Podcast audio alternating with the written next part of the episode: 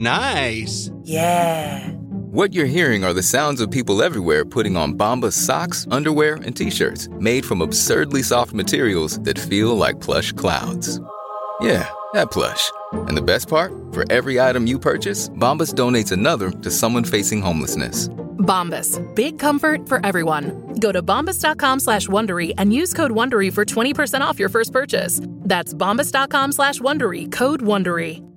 When you're ready to pop the question, the last thing you want to do is second-guess the ring. At BlueNile.com, you can design a one-of-a-kind ring with the ease and convenience of shopping online.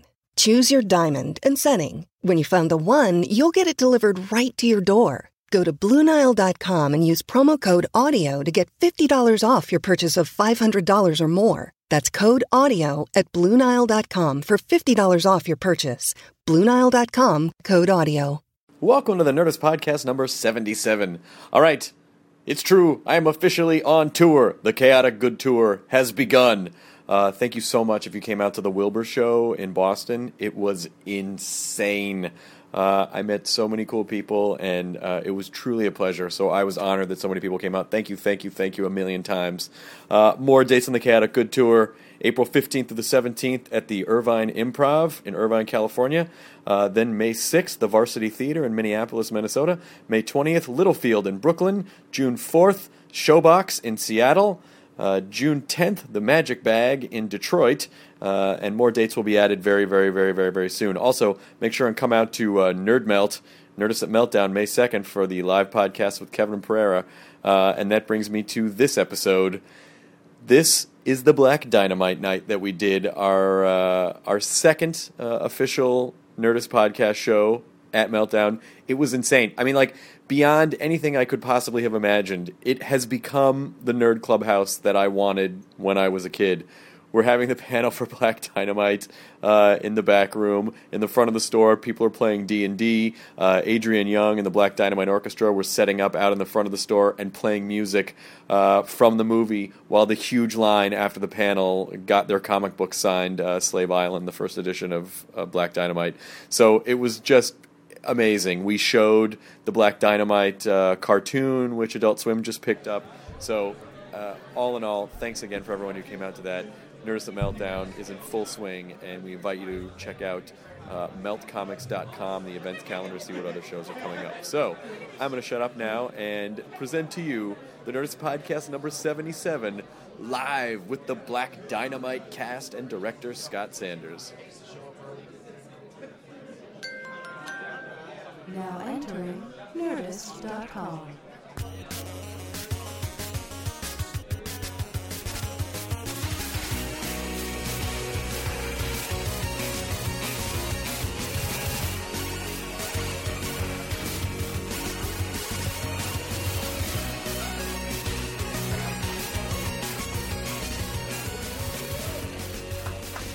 Welcome to the Nerdist Podcast of Black Dynamite.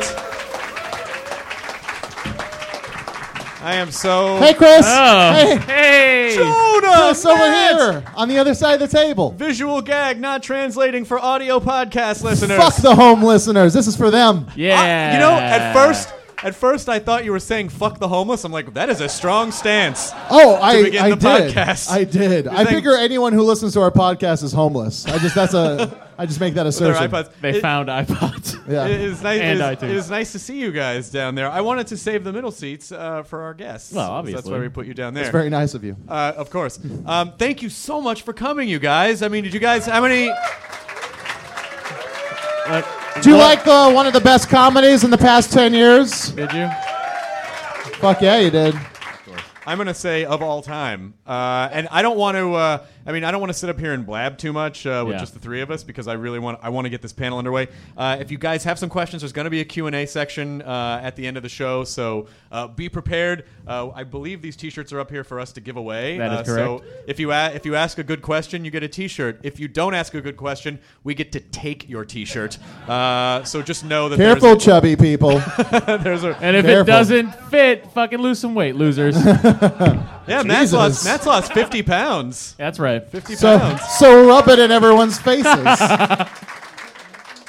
So without further ado, I would like to introduce, first of all, you know him as Bullhorn. Ladies and gentlemen, please welcome Byron Mins. Yes.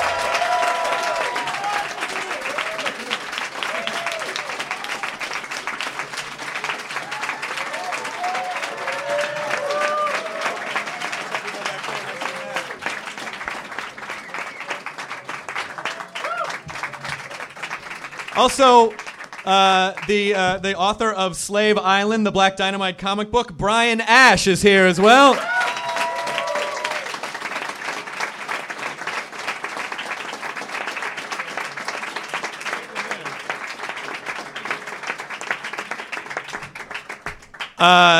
The director of Black Dynamite, Mr. Scott Sanders.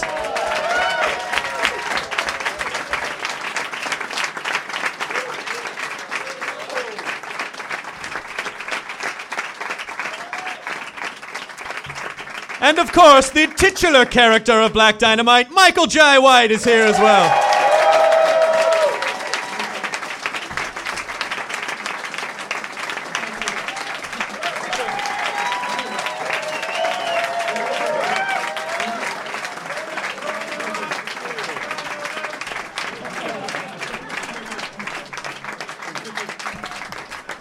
Oh my gosh. Thank you, most Caucasian person ever. I, too, can dig it. Watch me digging it. Oh, my gosh. This is such a tremendous honor for me, and also a testament to the power of podcasting. Scott Sanders, just a little quick backstory. About a year ago, Jonah Ray would not shut up about this movie called Black Dynamite. He was like, you guys have got to see Black Dynamite. It's one of the best comedies I've seen in the last 10 years. You guys are welcome. Thank you, sir. And he literally talked about it so much that finally I was like, okay, I will watch this movie to shut you up. Yeah, because why would you listen to your friend who you share similar taste with? And so my girlfriend and I it was on Netflix streaming. We watched it. And within the first 5 minutes, I knew, like, this is one of the best comedies I've ever seen in my life. And since then, I've been obsessed with the movie. Scott, you must have had some sort of a radar that heard your name get mentioned on the podcast. Because well, it'd be funny because it's like you guys mentioned it like 3 or 4 times. I started listening to the podcast, and I like you get into a situation where I knew you were going to mention it. Here it comes. So we're getting on the subway and be like, yeah, Cedric Yarbrough did this thing. Oh, yeah, you know, chocolate giddy up, blah, blah, blah. Like, there we go. We're going into it. So Scott Sanders comments on a thread on my website, and he was like, I'm the director of Black Dynamite. Thank you so much. I'm like, oh, my God, is that the real Scott Sanders? And we traded emails, and, you know, we actually had you on the podcast. I just didn't put it up yet because I knew that we were going to do the panel. Mm-hmm. So we arranged all this with Ars Nova. Thank you so much to them as well. And we made this a full Black Dynamite night. So I guess, you know, let's just ask the most obvious questions. How did the movie come about? How did you guys get involved? What was the story? It was weird. I was doing this movie called Undisputed 2 in Bulgaria. And I was listening to my iPod, and I had this James Brown, playlist, and on comes Superbad. And for some reason, I just got this idea of this movie. At first, the movie was called Superbad, but then we got beat to the punchline. Mike really wanted to call it Superbad. He's like, can we do a Superbad with, 3 Ds? Right. Maybe not. Color Me Bad had the one with 2 Ds. Yeah, and then the Apatow movie, I'm like, why the hell is this one called Superbad? What has got to do with it? But anyway... I had this vision with about it, and as soon as I got back, I ran to these little vintage stores and did my own my own little dress rehearsal and got all these vintage clothes. Incidentally, the exact outfit, I got this thing. Well, that's the exact picture. You wore a Black Dynamite shirt. You found a Black Dynamite shirt. That's crazy. But this outfit, I rented this outfit from a little costume house and took a picture. It was this exact picture. Right. So this picture became before the movie or any idea of anything. And so, you know, this whole idea, you know, I, you know, had a gun and nunchucks. I'm like, that's a little bit too far. You know, I'm like, that's the tone. And so Scott and I were talking. I've been wanting to work with him again since we did this movie, Thick as Thieves, years ago. And he gave me a script, another movie that he was talking about doing something. He was asking me what I was up to, and I said, man, I got this idea of this like lost 70s movie, but you know, it had the whole concept of it starts here and it ends there. And I showed him the picture, and he's like, dude,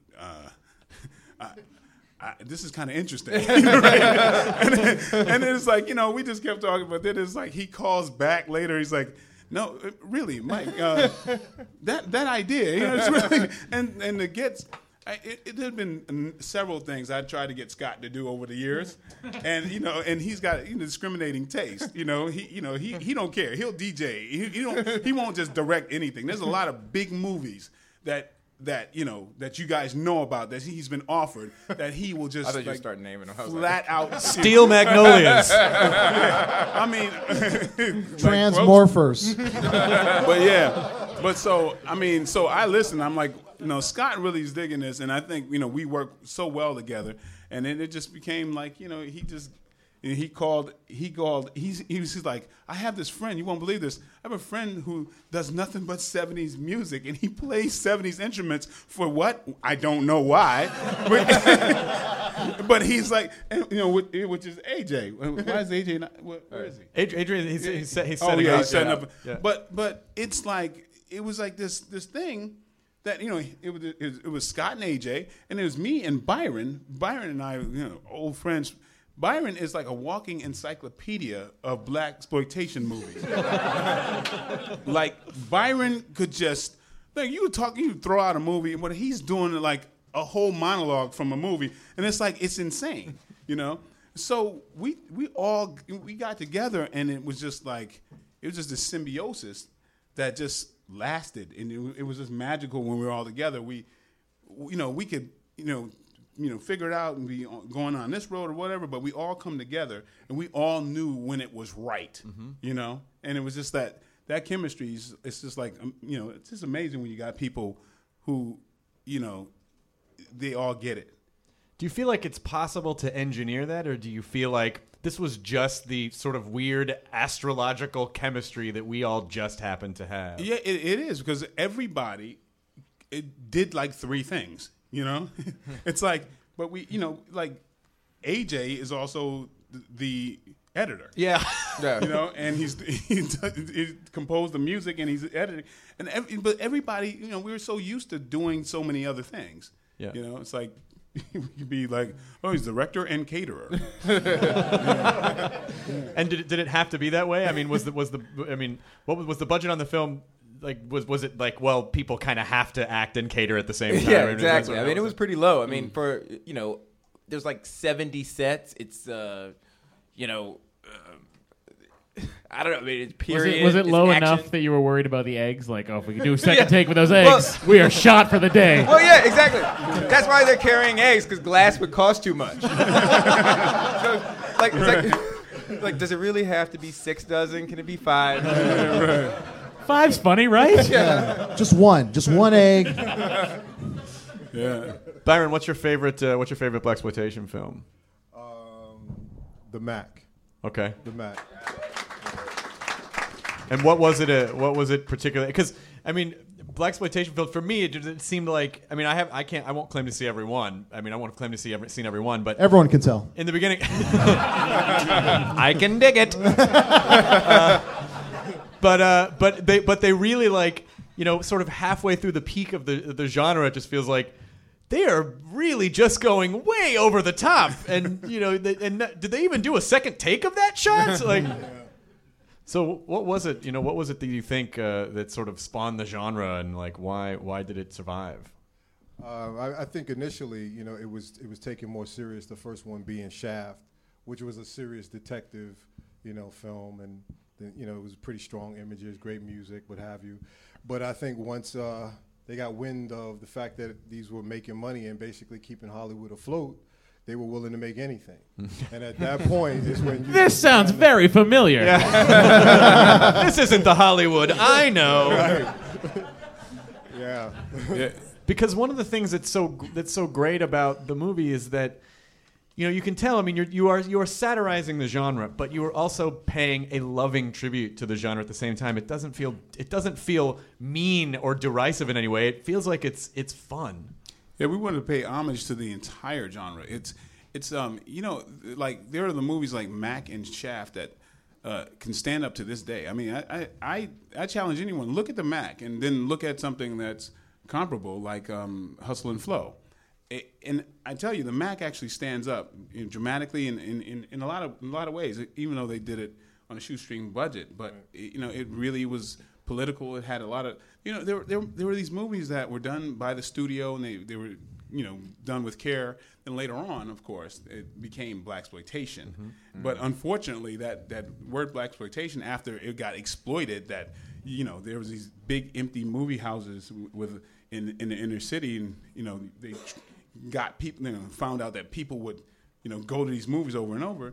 Then there was these movies that were like, you know, cost about like $1,500, and then you just, you know, and they had black in front of the title. That always helped. Oh yeah, that helped you know they're a black exploitation. Exactly. Like, any white movie that made it, they had a black version. It was Black Godfather. Yeah. and Black Steel Magnolias. Yeah. Yeah, the worst one was Black Shampoo. Yeah, Black Shampoo is literally, which is actually that same pose. Mr. Jonathan has like a hair dryer in one hand and like a chick in the other.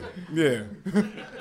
They just didn't even... That's real. You know. There's almost a meta story going on where in a blaxploitation film where you get the creepy old white boss of the movie that's pulling over the strings, that's the movie studio that's pulling the strings at the same time. So you guys, there are definitely two movies going on in Black Dynamite. There is the story of Black Dynamite, and then there is the making of Black Dynamite as well. So you want to talk a little bit about that? Well, that was like always kind of Mike's idea. He's always like, you know, to approach the character, he was he wasn't just Michael Jai White playing Black Dynamite. He was Michael Jai White playing Ferrante Jones. You tell him about Ferrante Jones, the running back for the Baltimore Colts, who was playing Black Dynamite.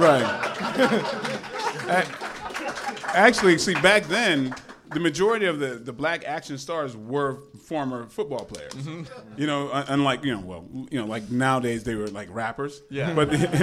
But they were all football players. And so basically, like, that Ferrante Jones was a guy, I mean, he created all this stuff about him. With, you know, him being, he had his neck broken in a tackle. And, you know, I started to do this thing where, you know, like, if you notice, like, Black Dynamite has a problem turning his head one direction.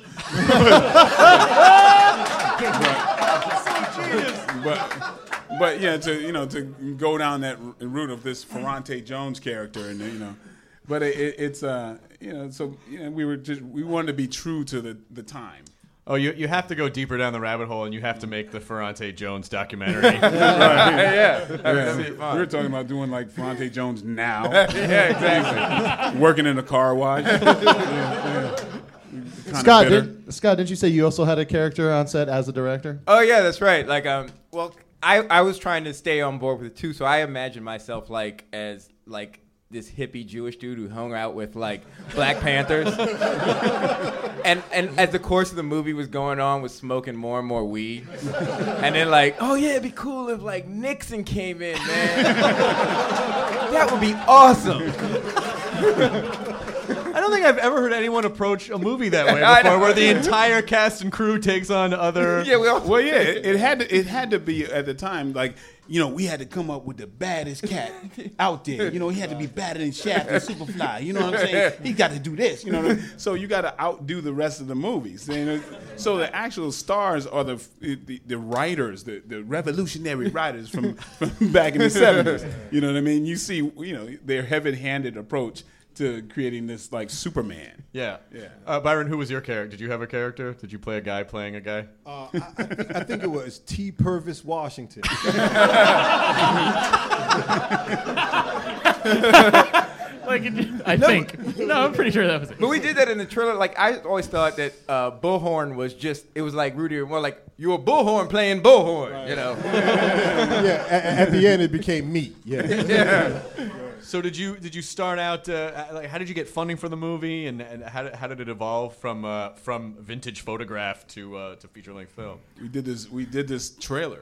We ran around, we spent about $500 and some odd and shot a concept trailer, which you could find it on YouTube still, and we it's ran on my around. YouTube thing still, I think. Yeah, it is. yeah, but we ran around, stole all these locations and stuff, and you know, just created this, you know, raw '70s trailer, and then you know, we put it together, edited it, and sent it to John Steingart, who's in this room. Somewhere back there. Yeah, John was back there. I met John back there. He's our producer. Hey, John! And so I sent it to him, and then he goes, so why are you just sending me this old blaxploitation trailer?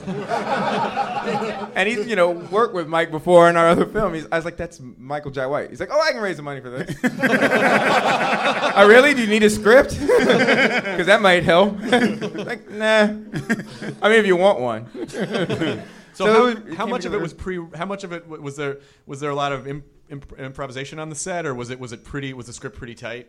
Pretty tight. I mean, there was improvisation in the pimp scene. You know, we got those brilliant minds. I mean, you know, Cedric Yarbrough came up with the best. That's the best. That's an awesome line. Best off the cuff line. You know, I think we should say it as a group.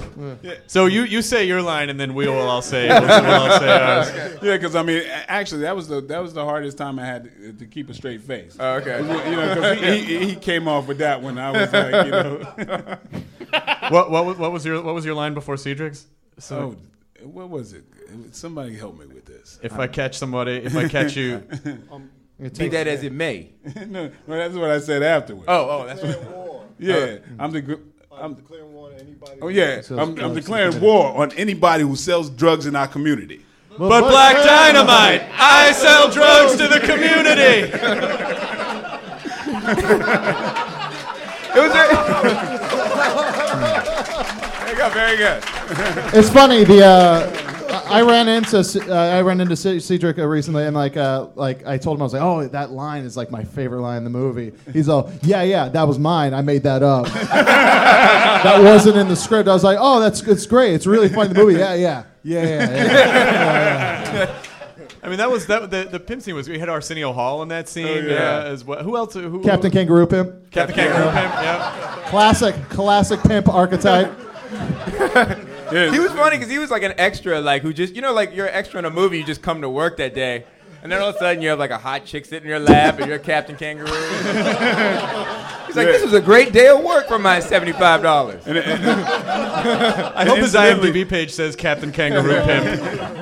Incidentally, that's the deciding factor for Arsenio Hall to be involved in the movie. He read that scene, and he said, Captain Kangaroo Pimp, I'm in. I feel like there could be a whole separate series of fan fiction based on Captain Kangaroo Pimp, if someone were dedicated. So how long was the shoot? How long was your shoot? It was 20 days, and then I think we had like 2 or 3 days of green screen days. Damn. So it was pretty quick. Mm.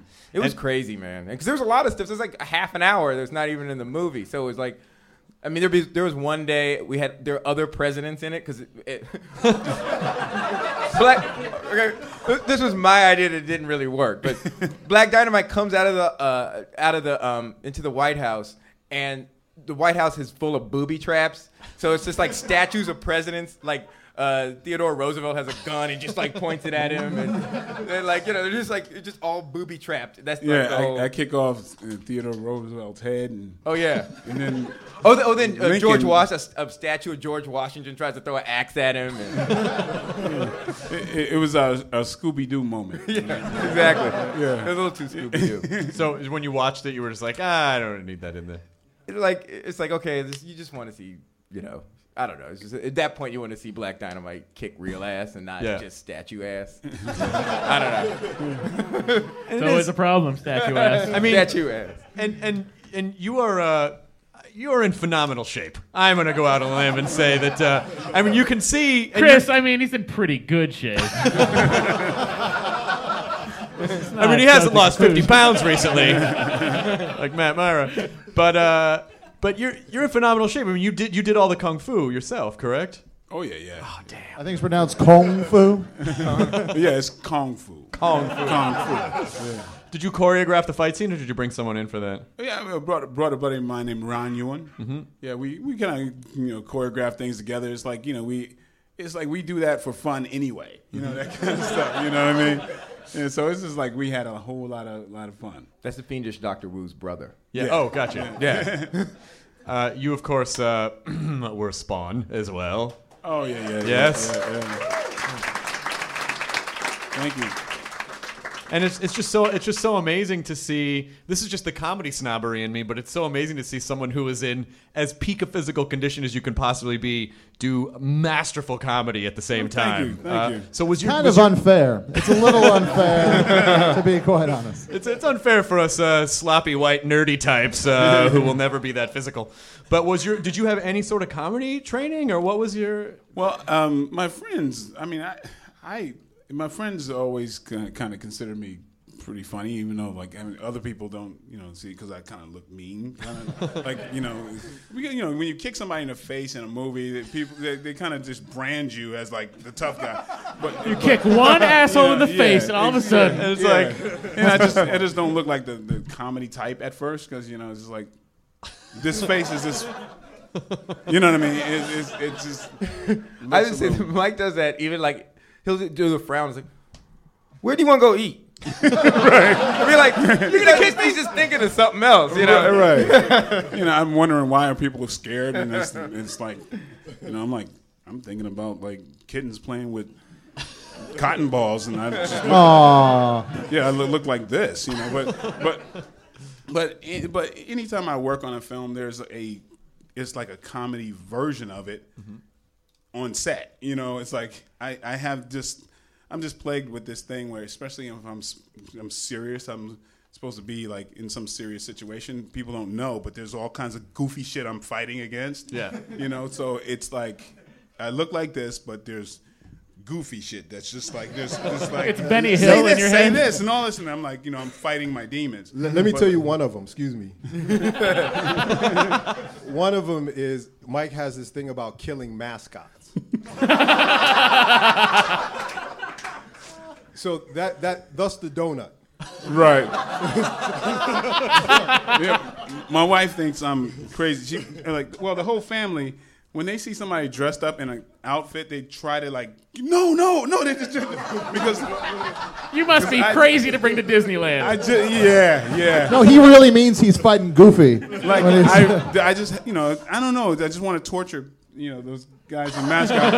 Yeah, because they got it so good. You got to take them down a notch. Or sweaty. Tie on their horse made of felt while they're in a suit made of felt like a horse. Why is he kicking me in the midriff? They're just so silly. They got that stupid handler that makes sure they don't get heat stroke. Fuck them.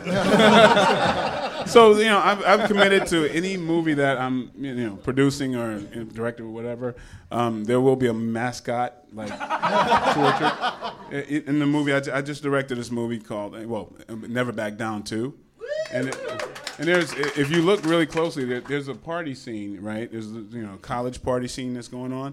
And if you look way back, there's this moose being tortured. I want to see in another Black Dynamite movie where you run into a furry convention and you just go ape shit. Oh my god. Did they have those in the 70s? Yeah, they probably in a weirder way. Where just guys were really furry. Greasier way. Their keys were in a bowl, It's the 70s. Don't dress up like a bear. You wouldn't honestly, me when you dress up like a bear. It's not just me, is it? I mean, do you not want to tackle those guys? Please, can show me some hands. Oh, there you go. Oh, okay. You probably fucking loved it when that guy on the Brewers hit that sausage with the bat. Remember that? You were like, yeah, fuck that hot dog mascot. Well, I would always, for some reason, the San Diego chicken always really made me mad. See? I don't know. Mm-hmm.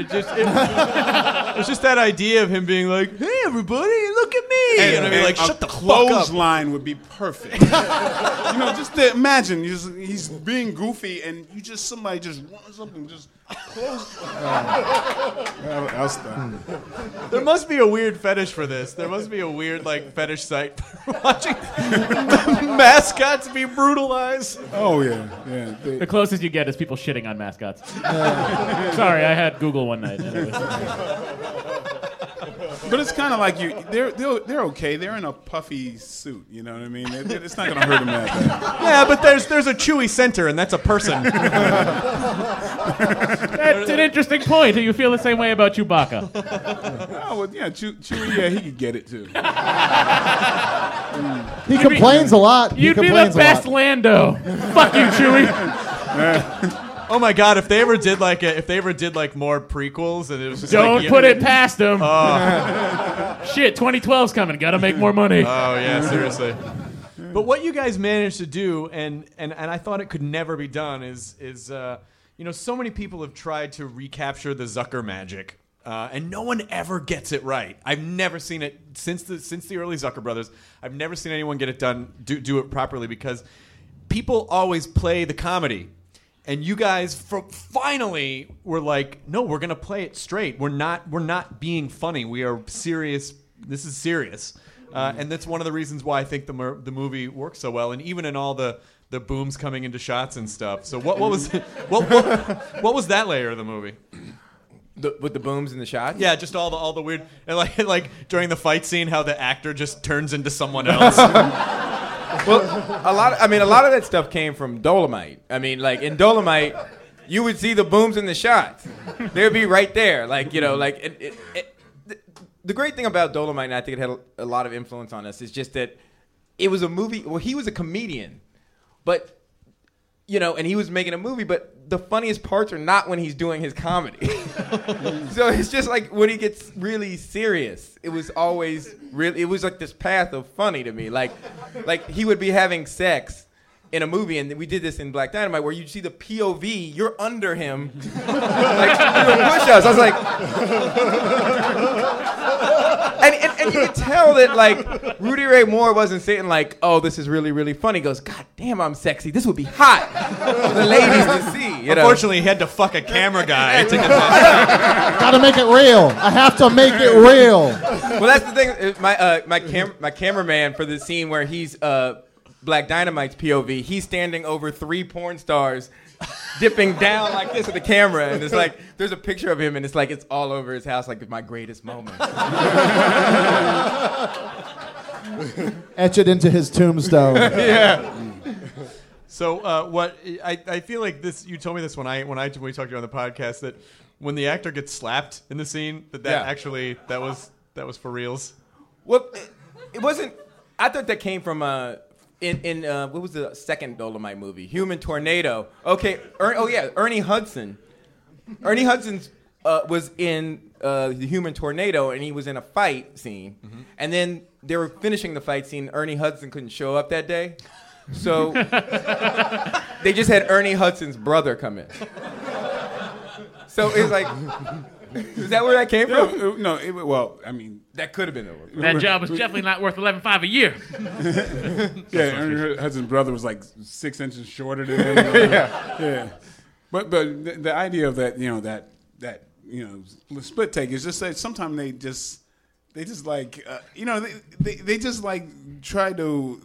I just wanted to tell a story in that thing where this guy got replaced because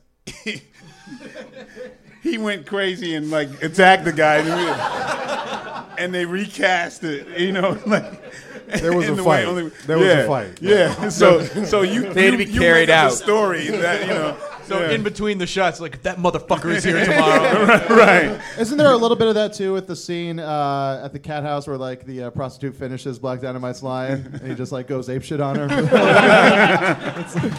Yeah. I never thought of that. It was. Yeah, that was. What was Ferrante thinking at that point? Yeah. Well, it was just one of those things where I never wanted Black Dynamite to be too damn cool.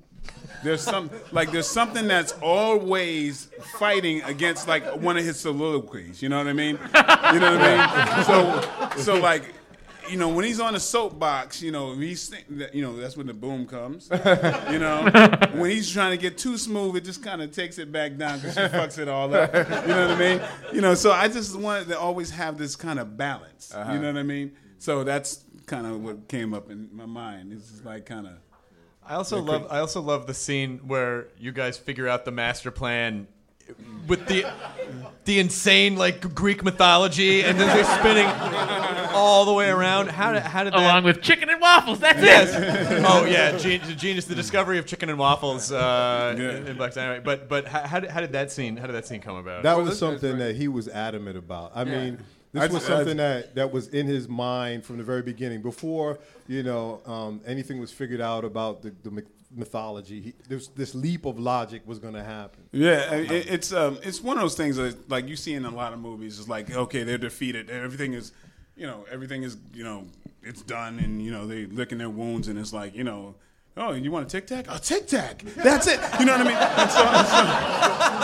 So you know, you see that in things today. You know what I mean? Like every CSI, week on House. You know, it's like, all the time. It's just like it's a stab at that type of thing. But you know, we bring it to the land of ridiculousness. Yeah.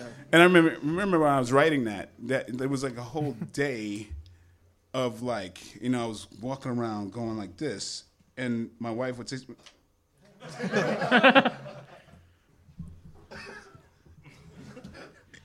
it was a whole day of that. You know what I mean? You were actually connecting in your head. Yeah. And I'm just like, you know, it was a whole day. Like, she's like, just leave. And I was like, hey, here's your food. You know, and so it was like, you know, all of that, and then putting it out, and then.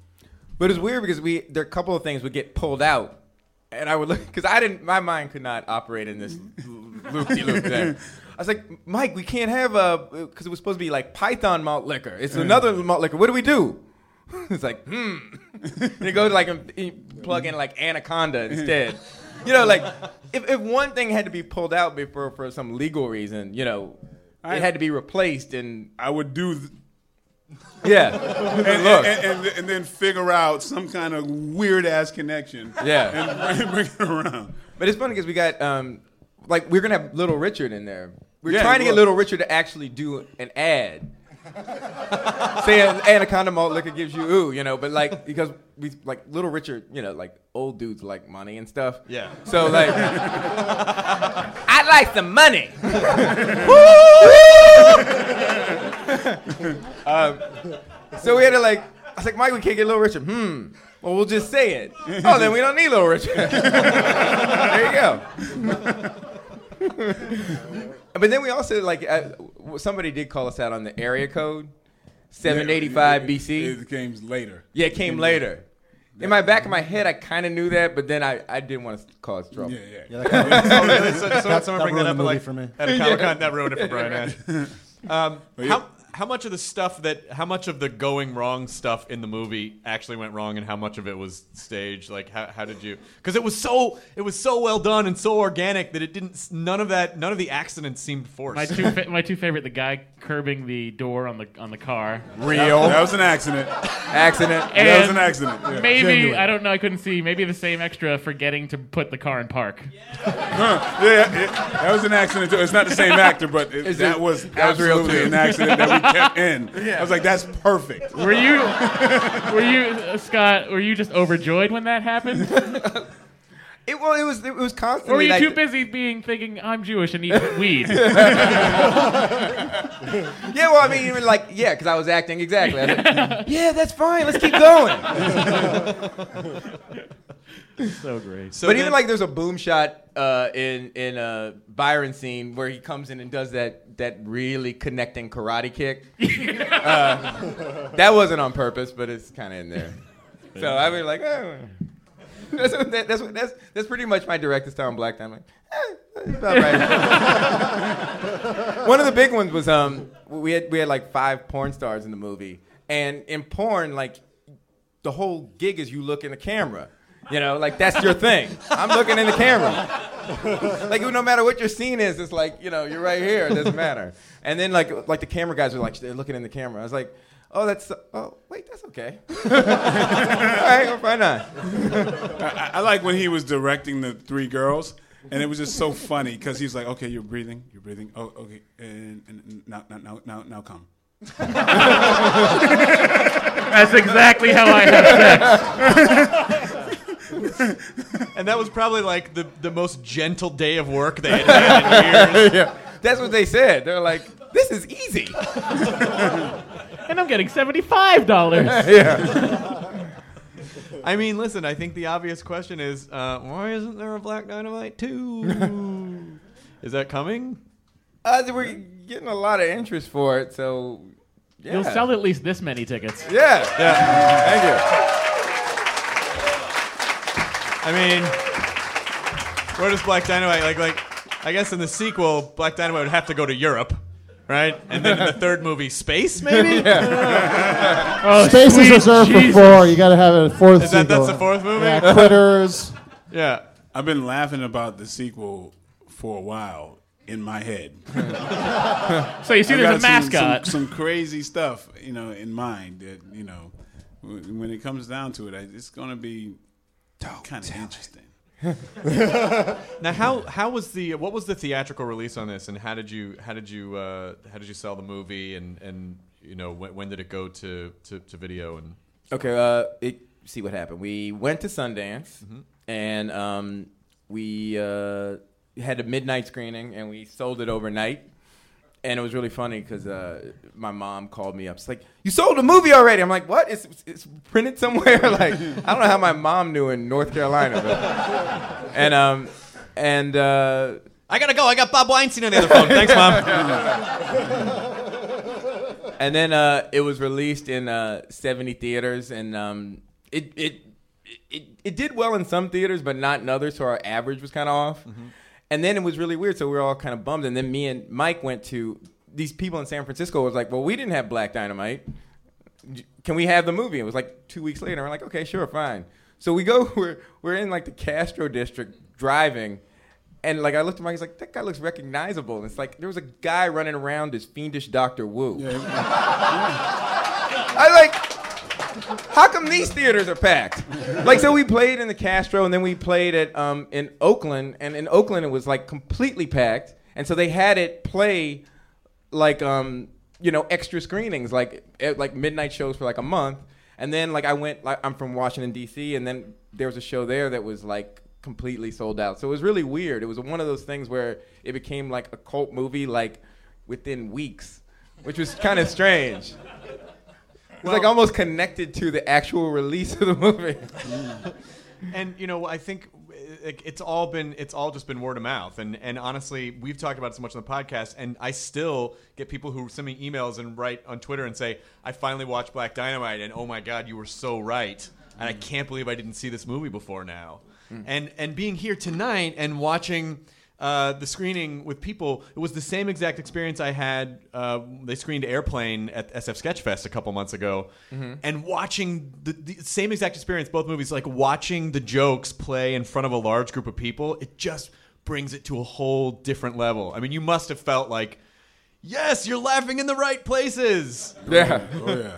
I mean, was there anything that still at this point that you feel like, did people miss their like little tiny jokes that you planted in the script, or do you feel like people have caught everything? They've caught everything. Yeah. But not the first couple of times though. Like, so, yeah. I mean, you know, by now. By now they have. Yeah, even a little. We kind of constructed it in a way where there's different layers, mm-hmm. and some things that you're definitely not going to hear firsthand. I always wanted there to be a smattering of laughter and a large part of the audience not know what was funny. And like there's like little jokes for like even like Vietnamese speaking people.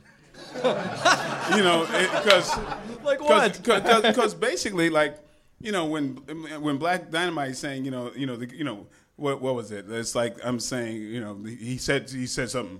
Like some cartoon shit, like Bukusau. Bukusau. You know, and Black Dynamite knows what it means. Meaning why dynamite? Why? But Bukusau means you're full of shit in Vietnamese.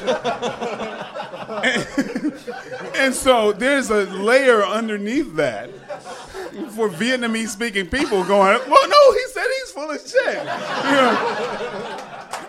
know?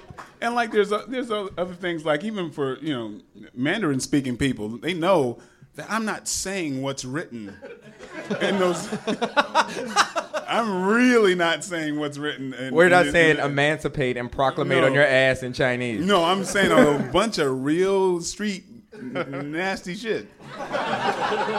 Yeah. So your approach to this movie was really to make several different movies right. for people to. Yeah, there's a bunch of little things that, you know. Do you know in that scene, though, it's weird because, like, a lot of jokes I realized they weren't jokes, too, for years. Right. Like, because I would read stuff on, like, line. It's like, people, especially the scene where he's talking about the kid with in the hut. Mm-hmm. And he's like I just reading people, like, what kind of ceiling fan is in a hut in Vietnam? I was like, oh, yeah. I guess they wouldn't have a ceiling fan. And another one, your mother would turn over in the grave as she's... Yeah, I missed that, too. Yeah. Like, we have seen it, like, I don't know, 20 times. He's like, oh, shit, I just caught that. But even, like, when I was directing it, I mean, it maybe, and this might be a bad thing, but it's like, what he's talking about, like, he was flat on his face. He looked up at me, burned from prison. I just shot a kid. Like, he's not burned. He's not on his face. He's not anything. Just like, none of that shit he's saying has anything to do with what's going on in the movie. So, I mean, I guess, are you doing more comedy stuff now? Or are you doing more action stuff? Or what? You know what's weird is, like, if you look at the body of the things I've done, there's like almost 50-50 comedy in it. Mm-hmm. Like, but it's still like the whole, you know, I kick people in the face, so you don't notice. So it's like, you know, like in the, you know, the Tyler Perry movie, like I'm the comic relief in the thing. Mm-hmm. And there's a lot of things I've done on television that's got this comedic thing. And but you know, it's just like whenever you see me serious in a movie, believe me, when they yell cut, I was doing something goofy. Well, what's great is that you seem to work on a lot of these movies. Like, I don't, out of the Black Dynamite garb, I don't know if I would have recognized you. Which is good. Yeah. Which is good, because I worry about the Leslie Nielsen type of thing. Right. Because if I look too much like myself, then, you know, I could be in a serious drama, and you're like, you know what I mean? Yeah. You know, so, because, you know, Leslie Nielsen, you know, would be, you know, God rest his soul. I mean, it would be very difficult for him to do Naked Gun and then do a serious movie, because the nature of his comedy is pretty darn serious. Yeah. So you'd be waiting to laugh, and he's like, you know, oh no, I want you to cry now. He's like, you know, so I didn't want to be in that situation. Yeah. I forgot what Mike looked like, because every day he show up as Black Dynamite, and this is so Mike. He also looked like my dead dad, you know, because like everybody like. All black men of that era kind of look like that with big, bushy mustache and afro. So it'd be like kind of weird, like, hey, Dad. And then all of a sudden, like the end of the whole thing, he's Mike again. I was like, where'd Black Dynamite go? Well, I think part of the reason why we're here tonight is also because of the Black Dynamite comic, which Brian Ash is here. Yeah. I'm sorry we are only just getting to now, Brian Ash. But when I heard that there was a Black Dynamite comic, it sort of filled my soul a little bit, because I felt like, oh, thank God, I get, you know, like there's at least some way that I can consume another Black Dynamite story. So how did you get involved with Slave Island, and what was the story? I felt the same way, actually, when they told me that they wanted to do a Black Dynamite comic. I was like, holy shit, like there's going to be more Black Dynamite. Yeah. The people at Ars Nova who we'd been working with, Carl Jones, my writing partner, producing partner, and I, had already been working on developing Black Dynamite, the animated series, and Ars Nova came to me with a story that that Mike and Scott and Byron had come up with called Slave Island, basically. And at first, it just scared the shit out of me. They're like, "We want you to write something called Slave Island," and I was like, "That's really terrifying. I'm not really sure how to approach that." But we got into it and broke the story, and kind of, you know, what we really tried to do with the comic book was really do what they did with the movie in terms of trying to create an artifact of an era, do a certain kind of storytelling that's kind of a bygone style of storytelling, and take the character Black Dynamite, who from like watching the movie over and over again as a fan, and you know, you see how much backstory there is and just how many places this character theoretically has been before and can go next. We put him in the Charlton Heston role, basically. You know, Omega Man, Planet of the Apes, or you know, Westworld. This kind of insane pseudo '70s kind of sci-fi story, and that's kind of how we sort of got into doing the comic book that way. And the artwork is gorgeous too. Yeah, June LaFamia, who did the artwork. He's this legendary artist from what's called the Filipino invasion of the 70s. There was this big movement in the 70s where a lot of Filipino artists just kind of came in and did all these books and just brought this incredible, like, gritty, realistic, like, grounded style to, like, fantastical, insane stories. So for me, I kind of felt like, you know, we saw a couple of contemporary artists before we settled on June, and everybody's artwork came across, you know, they did tests and it looked like Undercover Brother, or it looked like I'm gonna get you, sucker. Right. But it didn't feel authentic. And ultimately the only way to get the authentic look was to find a 74-year-old man in the Philippines to draw it. He was the real deal. We've all been there, my friend.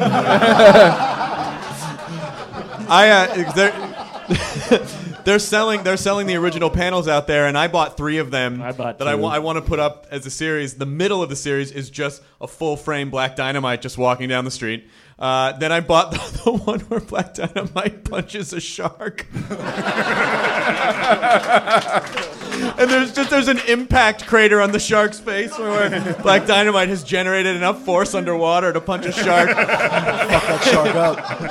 And then the other one, of course, I had to get Black Dynamite sexing up the white plantation lady as well. So I'm going to put those up in a series, but just gorgeously drawn. Yeah, I got two of them. I got one for my son and one for my daughter. One is because there's a female lead, a romantic interest. It's kind of a Pam Grier character. Yeah. So I have her sort of attacking a bunch of the people for my daughter, and Black Dynamite attacking people for my son. So yeah. So I bought Black Dynamite riding in on a horse. Yep. And then the comic is out now, right? It's actually available now. Is there a place? Would you just get it at comic stores? Can you order it online as well? I believe Meltdown is carrying it. Meltdown has a ton, but for the podcast, I think I'm an asshole. Well, no, because I'm going to podcast this, so this will go out to other non-LA places. Hi, everybody. Amazon.com has it as well, and also through BlackDynamite.com as well. It can be ordered as well. I mean, did you have any concept at all, like when you made this movie? Just the runaway kind of viral life that it would have afterwards. It just landed differently, you know what I mean? Because it was always kind of up and down, and then it's like something happened recently, like where we were like it was just on Stars, and then all of a sudden I'm like sitting in my like whatever in my apartment, it's like, oh, it's trending on Twitter. It's like, wow, that didn't happen when it came out, you know. It's like 2 years later, you know, so it's been a very weird journey, but it's been great. It's been fun. I mean, are people offering you tons of money to show up to events as Black Dynamite? No, not yet. I feel like that's gonna happen. Like you'll get a. Are you guys going to Comic-Con this year? We went. No. Are we? We went. We went. You heard it here first, everybody. We went to New York Comic. We went to Comic-Con. Right when it was coming out, like we went to Comic-Con. Got to go back this year if you can. When is that thing? That's in July. That's the third week of July. Right. Oh, okay. Comic-Con. We were at New York Comic-Con too. There's gonna be a lot of people dressed up, Michael. There will be a lot of people. Yeah, a lot of mascots. I'm telling you. Oh shit! Oh my god! Michael Jai White, the actor who played Spawn, attacked. Last year, guy gets all stabbed. All of Comic-Con. This year, fucking. Right. If the Ars Nova people are listening here, you've got to set up a booth at Comic-Con, sell the Black Dynamite comic, and have a signing. You guys would fucking crush at Comic-Con if you went this year. I'm telling you, if you set up a screening at Comic-Con, it would be insane. It was funny because we were there right before the movie came out, and we had like a little room. We had a little room, and like you know how like Comic-Con people just stay in the room. Yeah. So like there were like I don't. I don't know. Like, why are these little pixie girls here? Like, they're like all in the front. Like, are they? Like, I just didn't get it. Like, are they Black Dynamite fans? It's like, no, they're staying in the room. And they're like, chee! Like, cheering everything. You know, I don't know. Like pixies do. Yeah. I think you guys would crush at Comic-Con if you're there. I would love to be able to open up the floor to a few questions. If people have questions and they're good, you'll get a T-shirt. Yes. Oh, Jonah, you want to throw this thing? Hey guys, I love how authentically Los Angeles this was, and how you were at the Santa Barbara Plaza and the Flying Fox and the Mavericks Flat. Isn't the guy that owns Mavericks Flat an actor? Wasn't he in some films? I think he was in Black Shampoo. That was John Daniels. Yeah, that was his place. So was he there during this? Did you have a real guy that was doing this in the day, watching you make this movie at Mavericks Flat? Yeah, I think so. I remember he was there. I thought that was pretty cool. That he wasn't like, can I be in your Black Exploitation movie? Because I used to. It's funny. They shot the Dolomite sequel, like the last Dolomite movie there too. It was really funny because like our location guy also just said, well, let's go back to Mavericks Flat for us. And so it was just kind of funny seeing it again. But excellent. Yes, you have a question right here.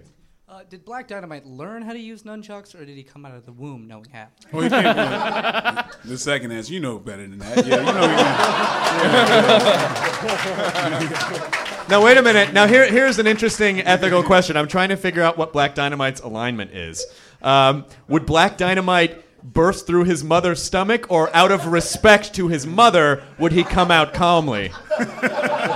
What is Black Dynamite? He would do whatever is the least damage to her vagina. That's what he would do. What would Black Dynamite do? Well, you know, he came flying, kicking out there. With nunchucks. Yeah, it was crazy. And the doctor got smacked back. and baby Black Dynamite said, "Now, Mama, I used excessive force here, and for that I apologize." Yes, sir. Second row. What is your name? John Fasano. John. Hey, Michael. Hey, John. What's happening, Captain? How you guys doing tonight? You great. A little Sado mascotism. But anyway, Michael, you were in The Dark Knight, and you were Spawn and Kill Bill. When are you going to play the Black Panther, brother? Why didn't you mention the movie that you wrote? Okay. Universal Soldier, the writer of Universal Soldier. Oh, shit. Yeah. That's awesome. These are the kind of awesome people that are coming to our panels. This makes me very happy. When did we get to play the Black Panther? Well, I mean, you know, Scott and I met with those folks over at Marvel, and, you know, it's on a slow burn. And yeah. It's I don't know, we see what's next, but we... I told him my take on it. I'll be Obama that will whoop your ass. Yeah.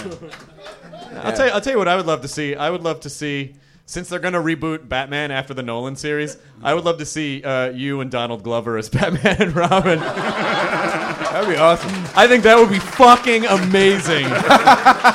That would be great. I mean, you would be an incredible Batman.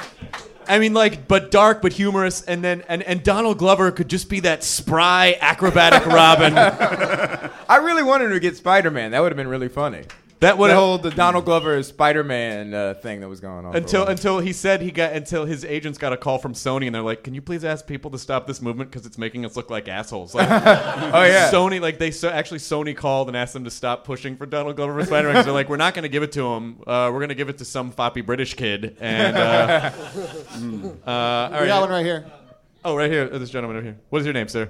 My name is Tony. Hey, Tony. And how you doing? I'm good, thanks. Hey, I got to say that each character in that film really stands out in their own way, and to me, it's really entertaining. But the one character that I hate that died was Bullhorn. Why did Bullhorn die? And I just got to ask, what was the motivation behind creating Bullhorn? It was Rudy Ray Moore. He was a great inspiration right there. Yeah, we wanted to pay homage to him, and that's what that was about. I got you, and I feel good. Now, if Bullhorn died in the first movie, of course there's got to be a way if there's a sequel that somehow... I don't want to give it away, but there's... He's got a brother, right? His brother Megaphone? There's a Black Dynamite logic that occurs that you know, that justifies it. That's good to know. Yes. Wait. Oh, you... Well, let me get this gentleman first, and then you, and then what is your name, sir? Brian. Hi. What is your question? I'm gonna awkwardly touch you. I like it. Oh, I'm gonna stop touching you. No, now don't touch me. Backfire, abort. That's a one-way street, friend. Okay, what's your question? This might be a silly question, but I just loved the way Jimmy talked in that first scene. The ridiculous way he talked. Oh, yeah. Baron Vaughn. Is there any way we can get more of that in the animated series, in the sequel? Because those few lines were just not enough for me. Yeah. I will just admit that. Well, I mean, the idea behind it is that, like, a lot of the actors who were in blaxploitation movies were, like, you know, classically trained Shakespearean actors. And so he just ended up on a blaxploitation movie. Also, Baron Vaughn's stand-up comedy sounds very much similar to that. So check it out. Well, yeah, you can watch some blaxploitation movies like definitely like Blackula, that guy. Yeah. You know, I mean, he's a theater guy. Theater guys. Yeah. Willie Dynamite. Willie Dynamite was Gordon on Sesame Street. Oh. You know. Yeah. But the pimp in Willie Dynamite. Oh my God. Yeah. Bell. Oh my God. Was it Ron Bell? He played Bell. The character's name was Bell, and he was like, they just played this damn scene. Willie Dynamite pimp scene. And just, if you can remember that, you look at that thing, it's insanely funny. Very influencing our scene. This was the guy who played Gordon on Sesame Street? Yeah, no. Gordon's in it. Yeah. Holy shit. Yeah. But look at the guy who runs the pimp council, and I'm telling you, it's like in that and they were serious. They were serious. When you see this, they were serious. This guy could not, I mean, here's overacting. This dude was here. Yeah. And it's weird because it's like almost like a gayish vampire pimp. You got to collectivize. It's like that. It's like really strange. What is your name? Control your bitches. Hi, my name is Paris. Hi guys. Hi. My question is for our the first time that we saw it was in the Burbank Media Center or nearby it, and before the movie they actually showed the promotional videos for Fight Smack in the Orphanage. Did? Yes, they did. Yes, they did. And I was wondering if that was all part of the first run, or if you did that for any other special screenings. I didn't know they did that. And that's where I saw it. I saw it at Burbank, but I didn't. They did the fights. They played the Fight Smack in the Orphanage in Burbank. Yeah. They played the commercials, and we were like, "Oh my gosh, this must be like an exclusive thing." So we thought it was really exclusive. I didn't know about it. Way to go, Burbank. You did something right, Burbank. Yes, sir. What is your name? My name's Mike. Actually, I just had a follow-up on that. Are you guys still fighting smack in the orphanages? A fair question. Oh. I thought you were going to actually ask the guys who fought smack in the orphanages. Is smack being fought in the orphanages still? I don't know. Are you trying to in the Black Dynamite cartoon there is fighting for the children. Okay, good. On their behalf. Yes, sir. What is your name? Kai. Okay, Kai. What's your question? I have a question for Bullhorn. Or Byron. You know, he's a guy. This wasn't a documentary. Did you think that? He was born Bullhorn. Okay. That's fair. I love Bullhorn too. Byron. What the fuck? Does put your anus in it mean? What does it mean? What is what? Put your ankles in it. Where did you get it from?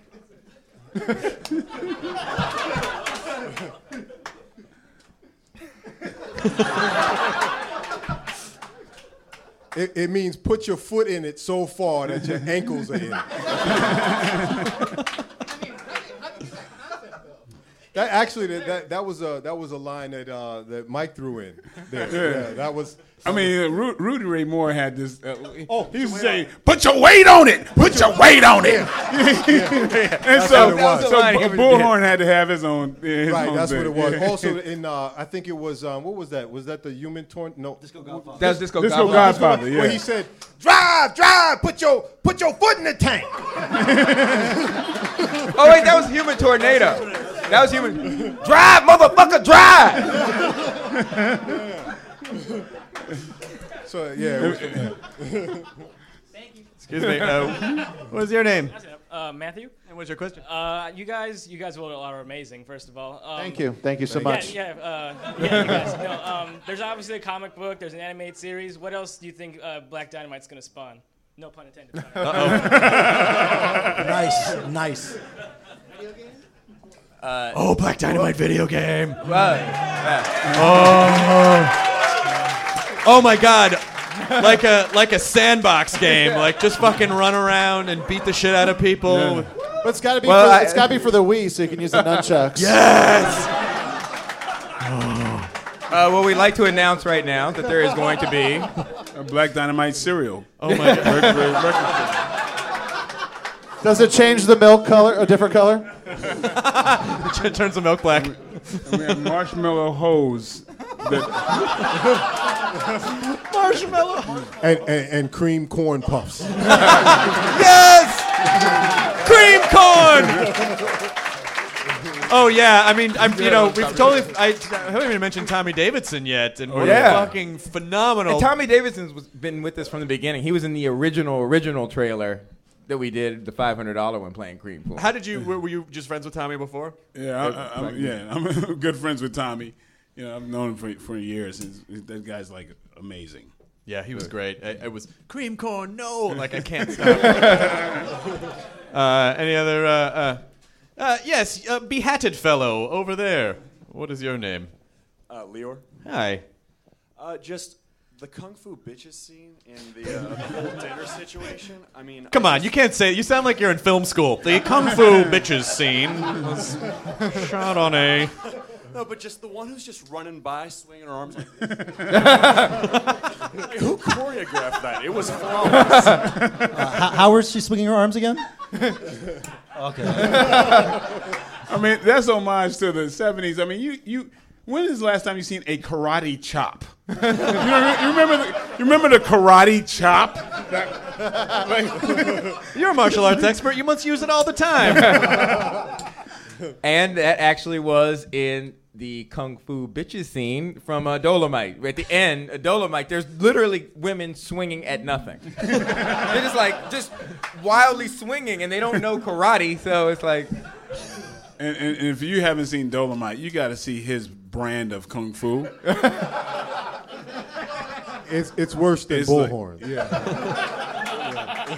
yeah. And just Dolomite, I mean, his delivery.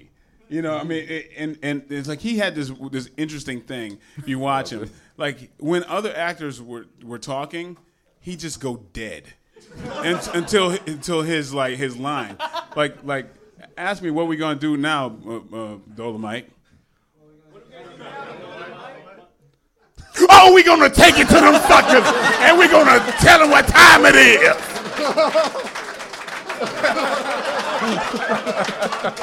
is. But that's the thing, he just goes dead every... He's saving it. He's saving it for the show. I think we have a couple more questions over here. Yes, sir. I this cord won't reach, so you'll have to step forward. Was it tough finding vintage cars that were in good working condition? And for Michael, I heard there was McFarlane's been talking about a reboot of Spawn for years now, and I was just wondering, is that ever happening? Why are you doing that? Must be some strange habit. It's an interview instinct. I hope so. Yeah, those are good questions. How did you find the cars in the condition? There's not too many. I mean, we had like our guys who did the car thing, and I mean they're like maybe seven. I mean, if you look at the movie, they reappear quite a bit. We had like a pacer that was like there for a couple of shots. Look, a lot of things in Black Dynamite reappear numerous times. Like the wood paneling. That wood paneling is in like 17. Wasn't there an extra that gets shot? Like I killed him 6 times in this movie. And he plays Abraham Lincoln. Right. Bonus. Yeah. That's Pete Antico. Yeah. So and the second question about Spawn, the Spawn movie. I don't know. I mean, he distracted me with this. Oh, sorry. So, what was the second question? was saying there was going to be a reboot of Spawn.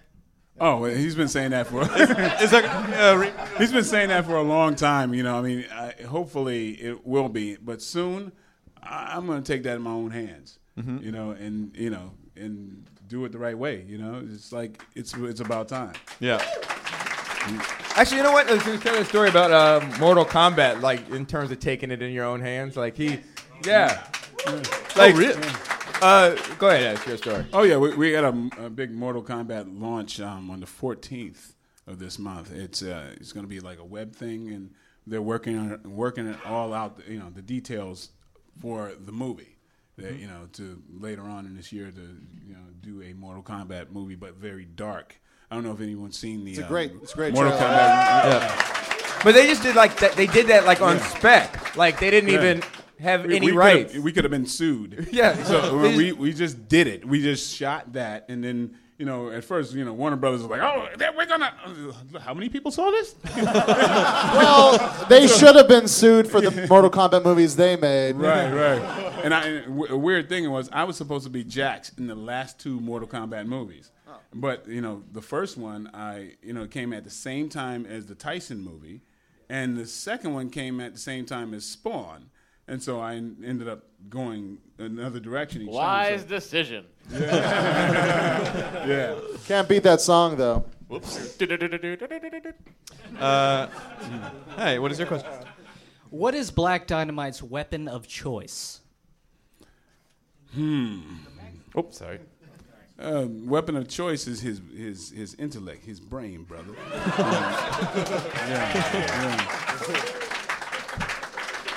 Good answer. I think there's time for a couple more questions.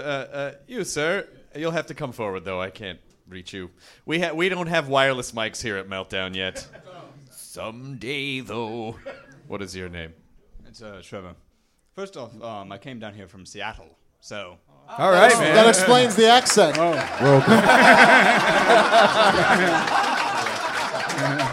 Exactly. We all sound like that up there. It gets to our brain, it melts it, actually. First question. They made two more Mortal Kombat movies? Did they? I had no idea. I was just informed of that. But there's this one scene, actually, I was wondering. There's one scene where you're running through the orphanage. In the background, there's a giant sign that just says orphanage. No, yeah. Do you own that? Because that's fantastic. I mean, that's beautiful. I'm like, is there an orphanage that has that? Well, that's sort of like in Black Dynamite world, things are just named what they are. Like if you go to the community center, it just says community center. The community center doesn't actually have a name. I'm going to tell everyone out there about this. Actually, thank you. Now, are you actually British or are you a Seattle Trust Fund kid who went to England for a week? Actually, all right, blow your mind for a second. I was actually raised in Hong Kong. Oh. Partially, Hong Kong part. It's all right, it's not. But I had British tutors there. Oh, gotcha. And so they basically enlisted British people to come down, teach us the accent. Okay. And then you guys had to give Hong Kong back worked. On TV. That was embarrassing. They did a good job. Maybe we'll podcast you someday. Any other a couple more questions? There's a gentleman right here, and then I'll work back this way. I can't even reach you. You'll have to lean forward. No problem. Come here. Yes. Pause. This question's for Michael. Do you still have the red polo shirt that you wore? Weird. Red polo shirt. The red polo shirt after you just got all the smack off the street.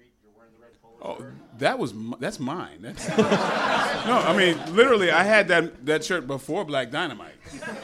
That shirt's in the original trailer, too, actually. Yeah. I mean, I had I'd gone to a 70s party and bought some stuff and didn't throw it away.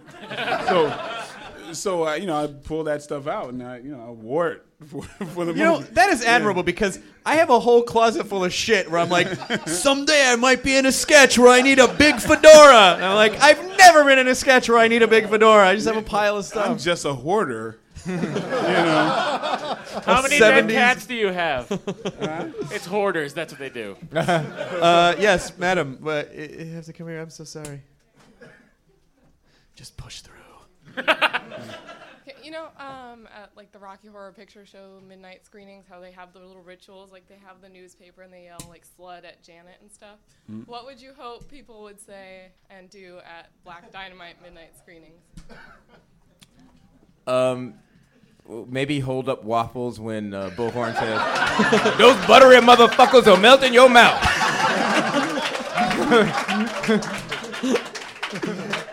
Excellent. All right, that guy back there. Come on up here, son. Come here. What is your name? My name's Dwayne. And what's your question? I was wondering, Mike, the whole time you were is that yours or is that Jim Kelly? No, that's Jim Kelly. Right, that. So you guys dubbed that in, though? Is it? No, is that's me. That's hooey! You know, Jim Kelly had that particular yell, and and even when he's like in the middle of fighting, it's like hoop hoop hoop hoop hooey! You know what I mean? And so I mean, you know, because in Kill Bill, like when you're you bastard.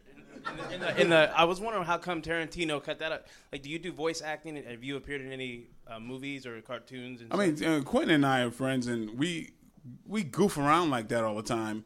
I was supposed to do this fight scene, and the next day he's like, "Do that voice, do the kind of Aussie, hey, where you getting? That thing." We clown around with each other all the time. It's like, I killed your teacher. Now I'm gonna kill you too. That whole thing. And I couldn't believe that he wanted me to do that in this scene. And I'm like, are you serious? He says, yeah, you do it. But that scene got cut because it don't belong in a damn movie. All right, I think we have time for one more question here. Who is? Oh, a guy in the back waving his hand. Get up here! Hell yeah! Quick, hell yes! What's up? Hello. How you guys doing? What's up? All right. It's been a few years since I see you. How you doing? Okay. My name's Jesse. It's so great when old friends come together. I mean, the podcast audio version can't capture the true magic of this long-awaited reunion. Let's all just take a... I'm kidding. You're so clever. No, you probably haven't seen me since I was 13. I'm John's stepson right here. Oh, okay. What's up? Yeah. I'm a cock. It was uncalled for on my part. You're forgiven. I have a question for Byron, actually. I think Bullhorn is like one of the greatest characters ever conceived on the silver screen. Thank you. I love Bullhorn. And you were talking about earlier how you guys have a character you play who is playing the character on screen, and yours was something Washington, right? Yeah, T. Purvis Washington. Right. So I'm curious because watching the movie, it's like, what is he? He's obviously not a trained Shakespearean actor. He's not a football player. I get the feeling the guy playing Bullhorn was like a real pimp or a real drug pusher. Somebody that the producer of the movie owes a favor to is like, man, I want to be in a movie. And he's like, yeah, give this guy a part. You'll be Bullhorn. Like what's the backstory behind the guy playing Bullhorn? To tell you the truth, the way I always imagined him, he was a nightclub performer, pretty much like Rudy Ray Moore, who had that talent to rhyme and what have you. There was a scene that was cut out with the entrance of Bullhorn, and he does this kind of rhyme, this poetry to the bongos, and we kind of missed that, and I'm kind of wondering if he remembers it.